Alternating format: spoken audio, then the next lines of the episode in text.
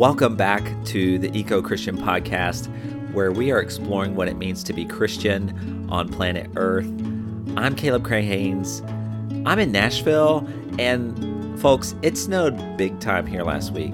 I mean, as far as like Nashville snows go. And uh, my kids have been out of school for a long time at this point, so please excuse my lack of sanity. It's, uh, yeah, it's actually fascinating because I grew up here, but my kids are getting way more snow days and fun in the snow than I ever did growing up.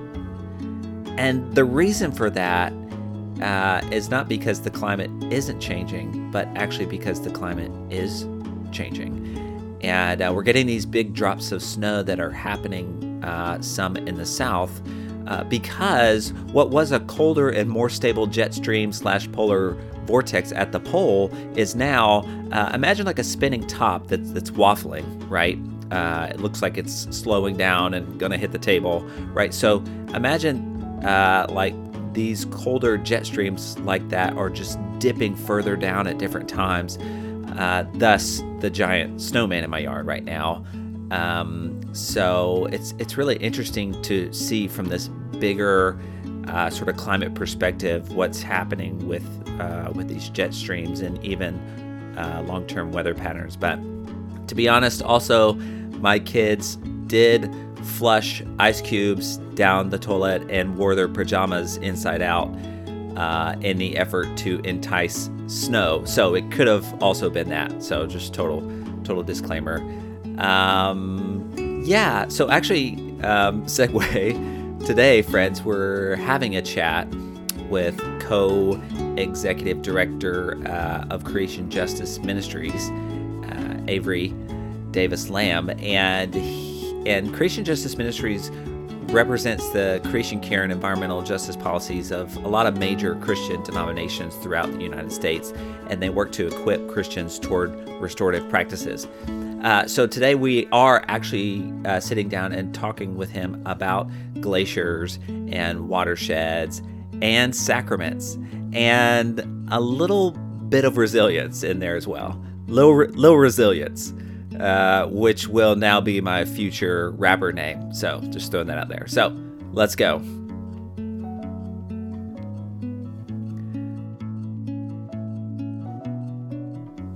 Welcome back, my friends. Uh, today, I'm very excited because uh, with me is in the virtual room uh, Avery Davis Lamb, uh, and he is the co executive director of Creation Justice Ministries, as you may have heard about.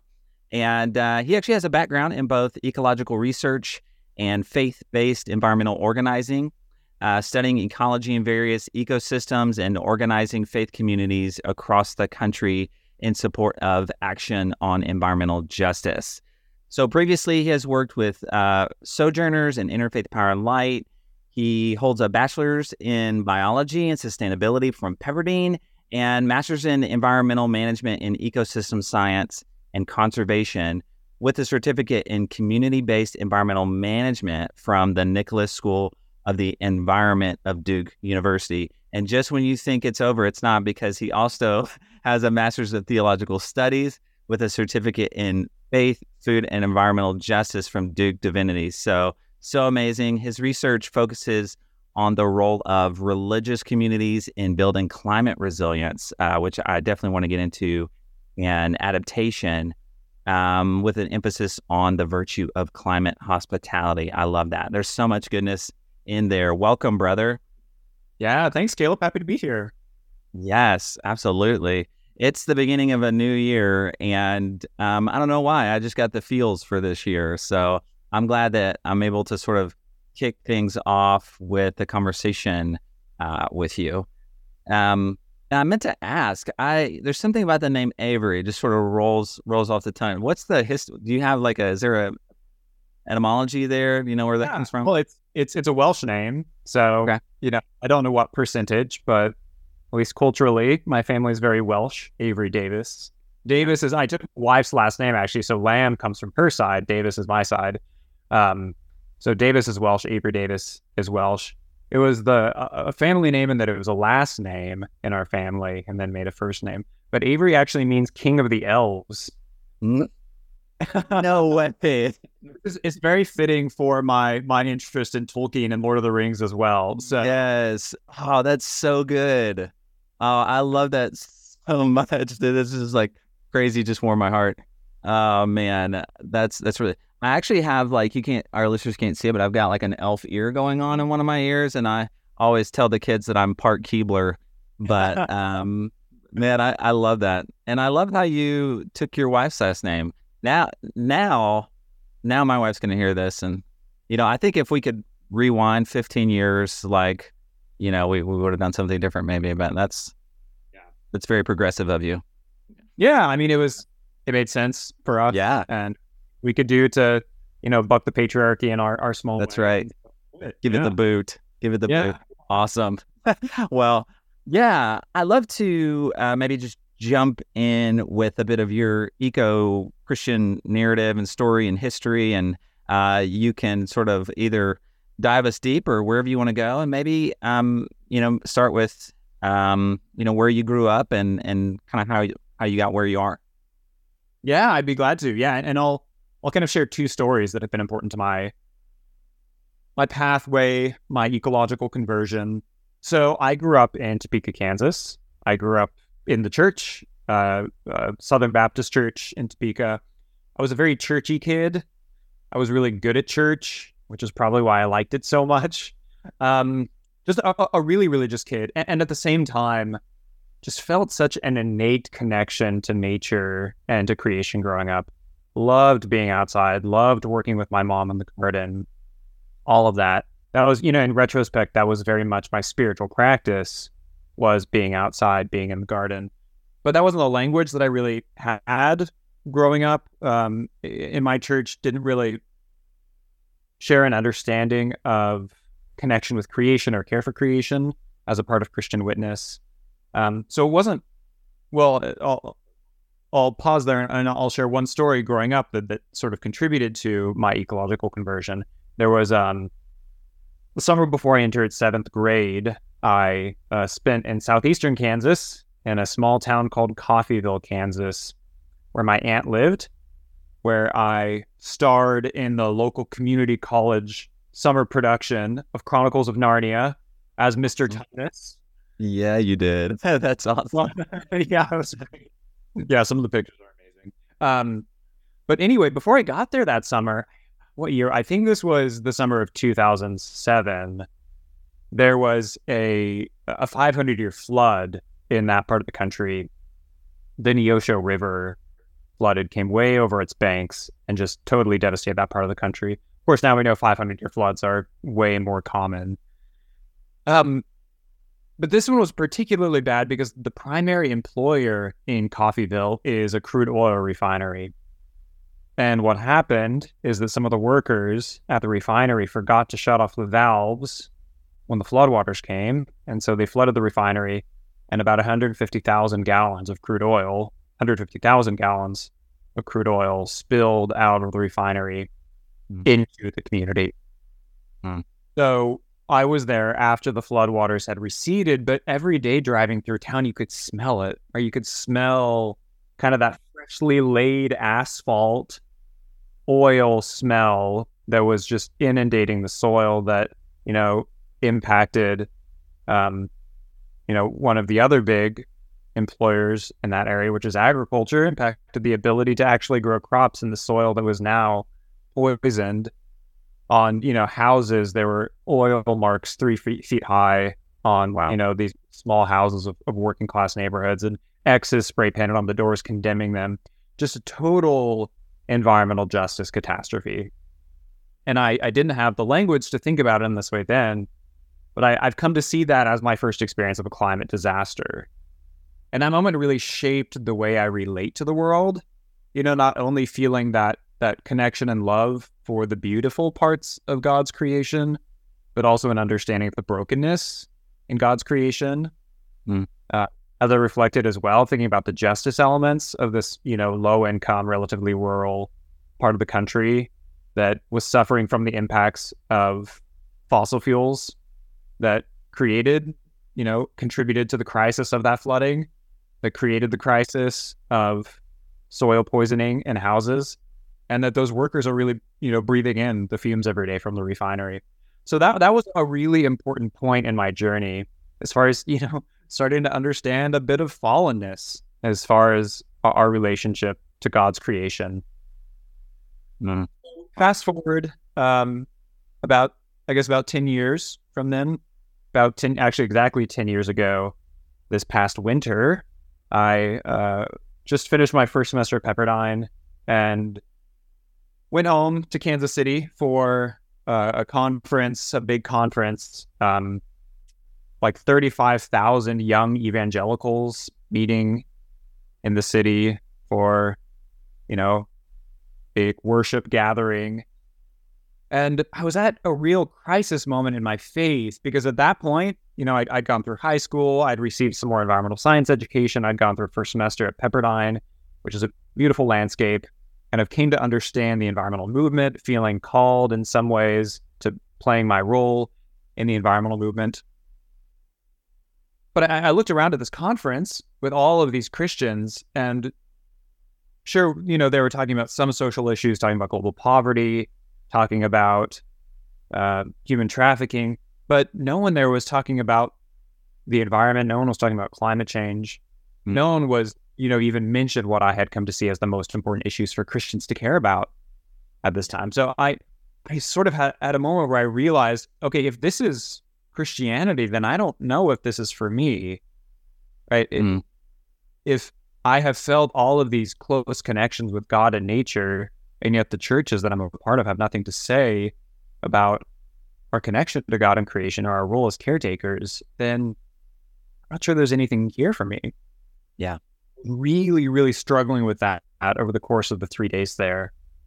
And there's a moment where I, I felt the movement of God inside me. You know, I maybe I heard the voice of God. I'm not sure, but it was one of those distinct moments where you know that God is trying to communicate something to you. And you know, God was saying to me, uh, "No, there are people who have come before, who, you know, are like you. Look to the scriptures and find everywhere throughout that I'm in creation, that that you are to care for creation, right? Find the people who are writing and thinking about this. Find the cloud of witnesses. Mm. So I said, okay, I'll do it. And I, and I left there and I, I, I did. I, I committed to reading the scriptures and, and finding the places, you know, really resonating with Genesis 2, resonating with Colossians, the mm. Christ Colossians. Finding, I, found Wendell Berry shortly thereafter, which was a huge transformative moment for me. So good. You know, theologians as well. Um, I just really started this path down for me. It, it, it, was it was a saving moment for my faith, but it was also a call moment where I realized, okay, if I'm going to be a Christian, I'm committing myself to this work. Mm. Wow, that's man, I I love that, and that uh, that speaks a lot to your character. That's it's really cool. Uh, hearing about um, your you know your story there, connecting you know back to the uh, you know 150,000 gallons of oil, you know, pouring out into a place in a river in a time, you know, and that um, I think the temptation sometimes is to hear narratives like that or things like that, and it sounds like oh that that was that was a bad accident, uh, as as if we're thinking of it like there you know this this one time thing that happens and then it feels as oh that was just one time thing and we can forget about it until obviously, you know, and, and if you're listening to this, you could probably think back just like a year or two and and and name a couple other ones, right? And then what was that in Ohio and the train just like not that long ago, and and and these are recurring. Uh, you know, this is we we're taking up as humans more and more quote unquote space, uh, and we're you know, and we're we're human, uh, you know, and so uh, this this interaction uh, between us and quote everything else in the natural world, like uh, the layers only getting more thin. And I think right now we're in this time of like figuring out more than ever of what it means to um, Yeah, no, we we thought we knew what we were talking about when we were t- thinking about sustainability, but as it turns out, it's it's much more deeper. Uh, anyway, so I think this is a good transition because um, you you've been doing a little traveling, and uh, and I recently saw that you had a piece in Sojourners about visiting Glacier National Park, and it's called "Baptized in the Meltwater of a Dying Glacier." Uh, because if you're going to have a title, right, that's so good. Uh, so look that up, people. But I I wonder if you'd be willing to share some of that story with us with that place and what was that like. And I I feel like I remember reading in the article that you kind of named it more of like a pilgrimage. Um, maybe you could sort of like paint the picture for us of of what that was like for you. Yeah, yeah, I'd be glad to. Yeah, well, the trip to Glacier was you know, the highest highs in terms of coming face to face with some of the most profound beauty in God's creation, and the lowest lows in terms of coming to face with the ways in which our actions are destroying the most beautiful parts of God's creation. And those two were so interwoven throughout my my trip in Glacier. The whole time, you know, we we're blanketed in, in smoke. It wasn't thick the whole time, but there was a little haze from the Canadian wildfires that this last summer you know, were constantly out of control. Um, wow, a good park, at least a lot of the parts of the park that we were in, where um, there were fire scars everywhere from wildfires that have happened over the last few years, more frequent wildfires that are happening more often than they should. And then, of course, the glaciers. You know, the the namesake of the park that are disappearing some predictions say that the glaciers in the park will be entirely gone by 2030. Hmm. So, you know, pretty soon the park will have a name that no longer makes sense for what's actually found there. And what a what a profound loss to lose these priests that have witnessed to 6,000 years, you know, the entire course of the time that is uh, recounted in, in the Bible, right, is yeah. these glaciers have been around. So it was very much a, a pilgrimage for me to go there and to experience, you know, an embodied experience of what's happening to our world. So one of the one of the most notable glaciers there is Grinnell Glacier, and um, for a while it was most notable because it was one of the biggest, and it was also one of the most accessible. It's about, I guess it's about a, a five mile hike in, five mile hike out. And so that was a pilgrimage that my friends and I who were there together did. We walked in and um, we got to the base of what used to be the glacier. There were still some pieces of the glacier up kind of on the mountainside, but it was just this milky blue water. I mean, the mm. water delicious, honestly. And it, I, yeah. Um, because it's it's filled with these minerals, these solid minerals. It's just absolutely captivating. But it, it it's also sad because then you see this this dirty patch of snow on the side of the mountain that is the rest of the glacier. So we we jumped in because that's what we felt called to do. That's awesome. yeah. Yeah. Yeah. yeah. We got for it.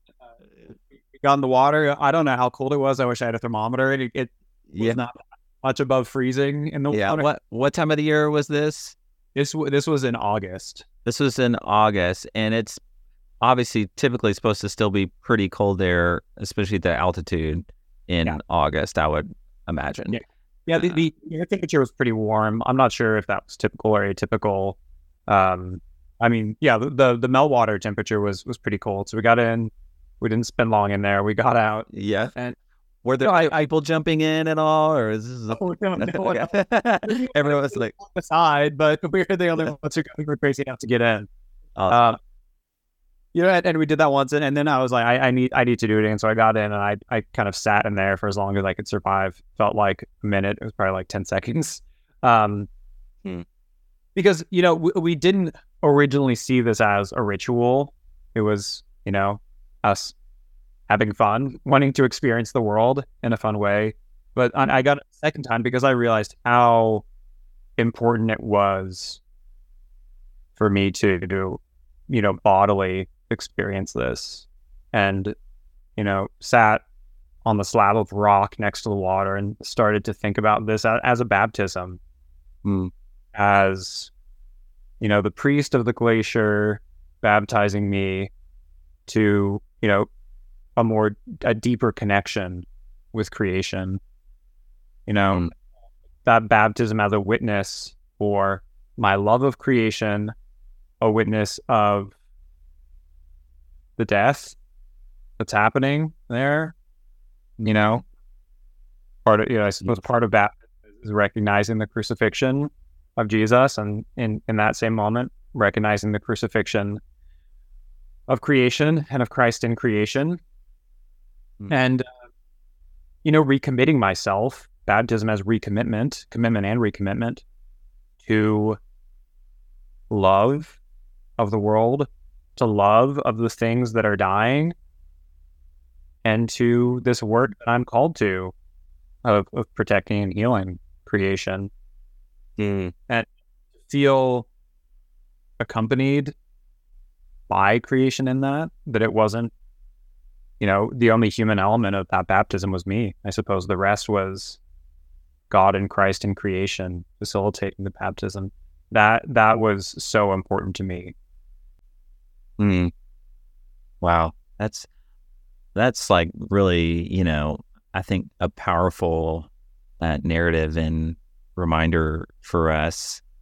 Um, I think wherever we're at, and this sort of like important framing around baptism, um, you know, I think is particularly right as the church, as the people of God, like helpful to sort of grasp at these issues and uh, what are what are the ways that this is already intersecting with our faith, right? Um, because you know the temptation, I think, especially in evangelicalism, particularly perhaps over the last uh, several decades, is to sort of like that that a lot of what we believe or theology is sort of become dis-earth, unearthed, disembodied, um, you know, when uh, of course it was never that way. And so, yeah, so I'm just thinking about more about this intersection between the sacrament of baptism and these kinds of experiences. Um, I think maybe I, I messaged or I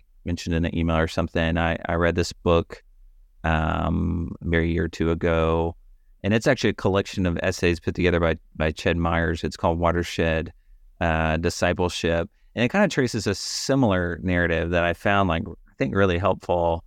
Um, you know, from obviously all the way from these like glaciers to even uh, right like the water in Flint, um, and how we as as people of faith have a significant role to to play here, um, theologically, of course, but but practically and um, both and and so, you know, I think it should make us ask more questions as people of faith about what's sort of occurring around us, what our engagement is within it, uh, you know, our literal watershed. Um, you know, I think often, especially if you're in the city, it doesn't really feel like you're part of a watershed, but you are, uh, and you're sort of dependent on that and with them. And so, yeah, so I love that you actually went and got in the water, I guess, because you're able to sort of like place, and what I'm hearing you say, like place your body there um, you know, because I think ultimately what we all need to do is sort of allow ourselves to be sort of submerged in the waters around us and all the sort of entangled uh, issues.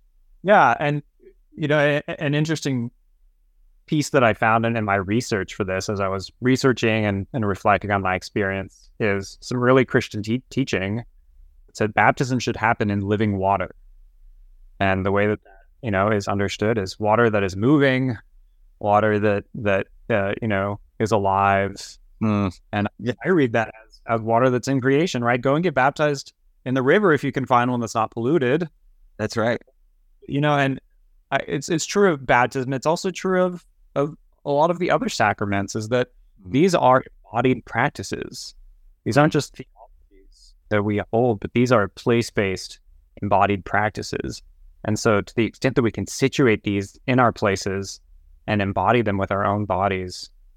Mm. That's that's what the teaching is about, right? And also that those are the rituals that are going to, uh, you know, ha- uh, build the mindsets, the body sets, and the tools that we need to right. take on the climate crisis. Yeah. You know, it, I mean, it may be a little side trail over here, but that uh, really also has me thinking about, um, yeah, again, sort of how sometimes we, uh, or how we've been sort of uh, unearthing our sacraments and like, yeah, there's a, there's a, a, big church on the campus down the street from me on the college campus, and uh, you know I've, I've done some volunteering there over uh, my college years a long time ago. And anyway, the baptismal, and it's probably pretty similar for uh, probably some other large churches out there, maybe, uh, but it's it's like buried within the stage. And so if you're going to have a baptism, like say whatever Sunday, like sometime before that day, uh, you know, you're going to have like a group of college people come in, move the staging, unquote, uh, uh, like archaeology type situation, bring out the baptism, fill it with water. Uh, you know, but even in our small church growing up, it's sort of this uh, thing that's kind of hidden behind this curtain that, that maybe once a year we sort of pull the curtains back and then and then like 12 hours later it's full of uh, you know cold to lukewarm water you know and it's um and i'm not like i was baptized that way. I, I'm I'm not like saying like, hey, this is like the absolute wrong way to do it.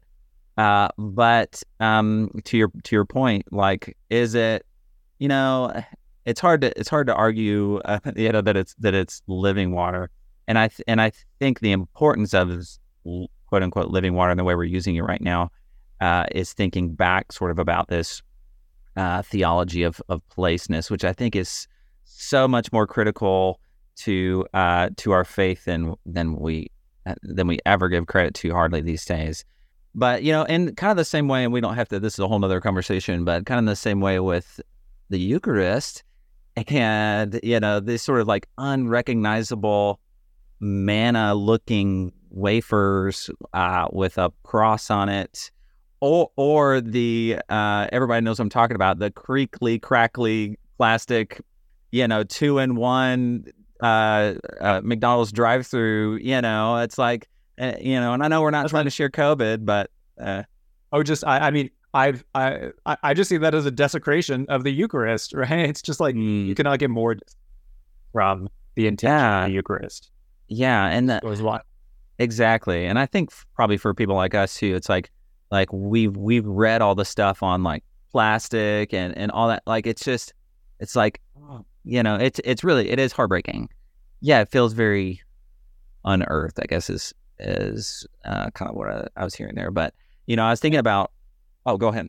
Yeah, just just uh, you know a reflection on, you know, when when a church decides to start doing baptisms outside, that also calls up a number of questions that are are going to require the church to understand its landscape more. Right? What watershed are you in? is the water polluted, right? Can you even do baptisms there? If it is polluted, maybe you should get involved in cleaning that up so that you can do baptisms there because it's maybe it's a religious freedom thing, right? That we should be able to be baptized in our local watersheds, right? All of a sudden, all of these watershed discipleship questions become really alive for a church in the way that they aren't if we're not actually engaged. And then the, the, the same is true for the Eucharist, right? Um, what is the local agriculture like? Who are the bread bakers locally? Are they able to grow, you know, organically without a lot of uh, pesticides and fertilizers, without polluting? You know, all of these once you start uh, earthing, that's right. Right, you start connecting, uh, reweaving these threads of connection with the local creation and local community in ways that our churches really should. That's right. You heard it here, folks. Earth your sacraments um, the way God intended. So yeah, ab- absolutely, absolutely. You know, I think we frequently miss too. I was thinking about like Jesus was a person, obviously, who spent his entire life within a particular watershed, and I'm not sure that we completely realize that. You know, even for Jesus and his baptism, right, there were these environmental, social, political, uh, theological implications for Jesus to be baptized, even into the Jordan of his day. And so, um, right, so Jesus, the incarnation, teaches us about this placeness, but um, but we we even miss, I think, sometimes that the Jordan and this sort of land around the Sea of Galilee was was really groaning under uh, Roman imperialism. Uh, right, sort of the empire was very busy colonizing and industrializing uh, these waters, and so yeah. Anyway, I guess so. Back to you know, similar to how these glaciers are sort of groaning, we could say under uh, the privatization or the abuse of fossil fuels, et cetera. You know, and so I guess I wonder how you see the role of, of faith communities and what do you think, you know, kind of get into more of the grit here if we can of what do you think it looks like for for us sort of in the wake of these sort of environmental exploitations happening maybe around where we live and where we worship as faith communities to to submerge ourselves more? Yeah yeah. Um you know i i do think that the first step for this is falling in love with your place. It can start with earthing the sacraments. Um it can start with just creating space for for connection to creation. Uh, you know, one of the very few silver linings of COVID is that more churches were meeting outside and saw that as a possibility. Mm. Just understanding creation and our watershed as an extension of the church. You know, the, the walls of the church where, oh, you know, I was taught this growing up. The walls of the church don't end at the walls of the church, right? The church of the community and, you know, that includes a community of creation. And so falling in love, falling in love, you know, means that you're going to look more closely at creation. And, and in order to love a place, we have to know a place. And in order to heal a place, we have to both know and love that place. So mm. learning about the issues, you know, in, in our watershed, so many of our waterways are, are polluted and you know, I'll even speak for myself. I I don't know all of the waterways in, in my watershed here around Durham that are polluted. I don't know the extent to which they are pollu- polluted. I don't know which ones are safe to swim in and which ones aren't. Um, so learning those things and, and falling in love with them means that we're going to be inclined to work to protect them. And you know, the good thing is that there are a lot of faithful people out there who are currently working to protect them. And so building partnerships, building collaborations um, with them you know, finding volunteer work days with the local watershed association is such a fun way to do that. Yeah. You know, there there's some communities for whom, you know, policy advocacy is going to be important, and that's getting at what you were saying with, you know, the the empire of, you know, American consumerism, the ish, all the policy issues that are facing us, the deregulation of pollution that is, you know, polluting our waterways, understanding the issues is going to mm-hmm. equip us to ask our lawmakers to be better, right? To ask them, to demand for them, really, um, yeah. uh, to protect these places, right? So, um, I think for, for any community, there's a place to plug in. Maybe it starts at working these in with the rituals that we're doing. Maybe you're ready to do policy advocacy, and that's awesome. I would love for every community to end up there. Um, yeah, that's. I think those are really great points. It made me think too. Um, you know, I was thinking about the watershed, uh, the Mill Creek Watershed Association, which is around uh, where I live, and engaging there, and and it's like, um, yeah, no, a, qu- a quick Google get gets you connected with a lot of places. But I was also thinking about the the the unique juxtaposition that I think a lot of churches are in because I know, uh, and I know you've worked for Interfaith Power and Light and whatnot, like in, um, you know, a lot of these either watershed associations or Interfaith Power and Light or, or whatever it is, like they're kind of looking for more partner churches, more hub sites, more places to have their meetings, or, you know, and definitely just more involvement from their local churches. Uh, and it's, man, it's just such a no brainer, easy next step uh, to, to connect with your community and uh, and obviously uh, the community of creation uh, around you. So that's that's really good. Um, I I love to kind of turn a corner here a little bit. Uh, I don't know how long we've been going, but um, I know that you do a lot of work around resilience, and obviously your research uh, around the, the role of religious communities in, in building climate resilience and adaptation. I wonder if you would talk for a minute uh, about resilience and about that, and um, I know I know that's a word that's sort of tossed around, but maybe not, you know, maybe not as not understood um, very well sometimes around um, what that means for us, particularly as faith communities. So, anyway, I wonder if you'd maybe jump in that for a minute and describe resilience and, and why that is something for us to focus on as as people of God. Yeah. Oh, I would love to. Yeah, you know, I'll, I'll start with the kind of the guiding question for me in this work, which is just how how can our communities of faith be hubs of resilience, helping our communities weather the physical, social, and spiritual storms of the climate crisis.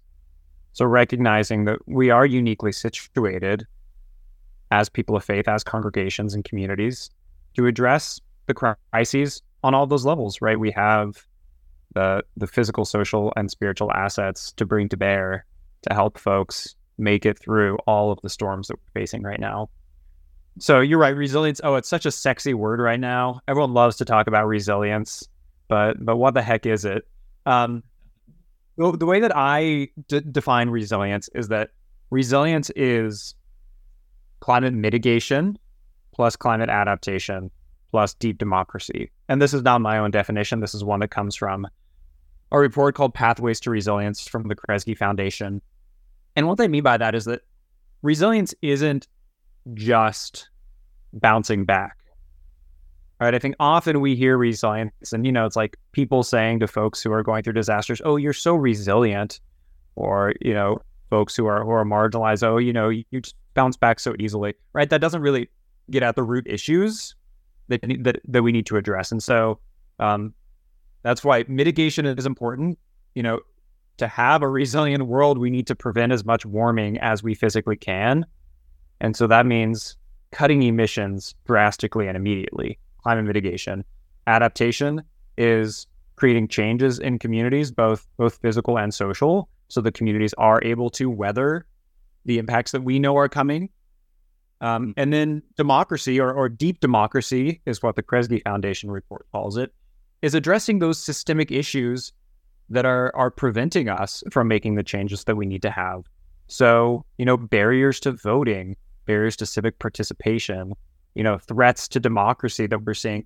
All of these are so intimately and deeply related to climate change because the the folks who are being shut out from our democracy are precisely those folks who are most deeply impacted by climate change. And so if we're going to have any hope of addressing the crisis, we need to figure out a way to make sure that all of these people, all of these people of God, have a way to participate in our democracy. It's really good. Wow. You you got that down, bro. Yeah. Yeah. yeah. Years of talking about resilience. yeah. Yeah.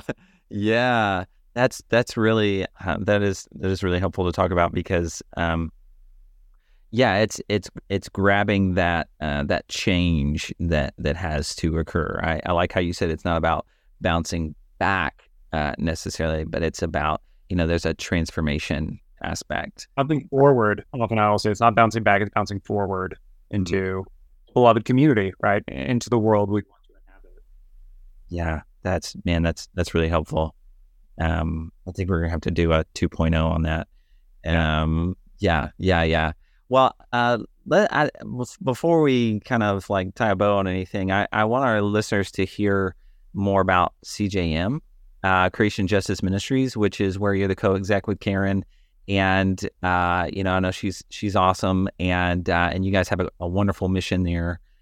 Uh, t- tell us about tell us about Creation Justice Ministries and what programs you guys are up to, and what resources uh, are available for um, people to connect with you. Yeah, I'd be glad to. Yeah, you know, our mission is is really three three parts. It's to educate, equip, and mobilize Christians to to better care and love for God's creation. Um, so for, for education, we uh, create and release a lot of resources that are both theological education, but also policy education. We do our best to combine the two. So a little sneak peek, we have an Earth Day Sunday resource coming out later in January. Um, not gonna not gonna release the theme just yet, um, but, you can find out soon. Um, that does combine those two, and so a lot of these resources provide um, you know, there's liturgies, there's prayers, there's songs, there's sermon starters for folks who preach.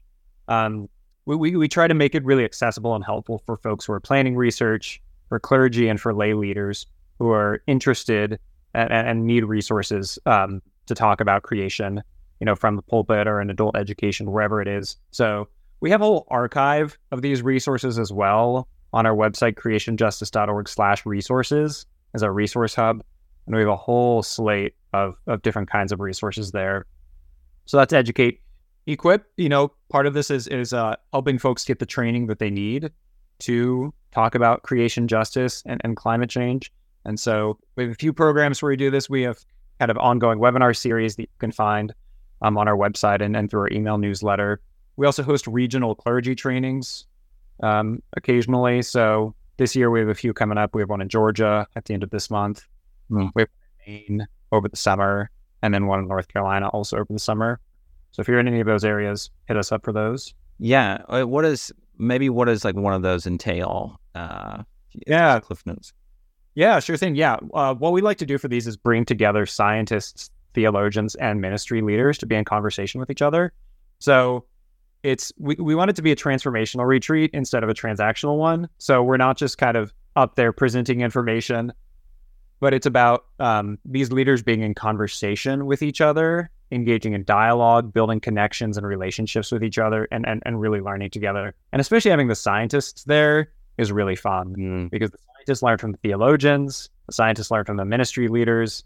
You know, everyone learns from everyone. So a good opportunity uh, to kind of deepen interest you know, and, and knowledge about creation justice issues, but also to and, and, they're they're always regional. The people there, including the scientists, are always from that region. So to deepen relationships and and build social networks uh, with the folks who are in your neighborhood. That's that's what's up. That's that's great, man. Awesome. Well, I think um, people connecting with Creation Justice Ministries is a great way for folks to kick off their new year here in 2024 and stay tuned for uh, obviously more resources from them this spring, particularly their Earth Day Sunday resource. I'm also excited about. Um, so that's that's wonderful. So, man, Avery, thanks for all you do for the kingdom, brother. Yeah, thanks, Caleb. Thanks for having me on. Yeah, this has been a wonderful, wonderful conversation, and we're gonna put some things in the show notes. I, I'm gonna I want to link, especially your article, and obviously uh, maybe some of the books that we've mentioned, and um, Creation Justice Ministries. So I'm looking forward to connecting soon. I hope that this has been fruitful for you. Consider how how can your congregation engage sacramentally with the earth? We want to hear from you. Uh, we want to hear what you're thinking about the podcast. We want to hear stories. Uh, we want to talk with you. So email us at ecochristianpodcast at gmail.com. Follow us on social media. There's links in the show notes. And y'all, we're a we're a baby podcast and we need your help to lift up and pass along these hopeful and needed conversations in the church. So leave us a review on your chosen platform and share this with your church people. All right, y'all. Grace and peace.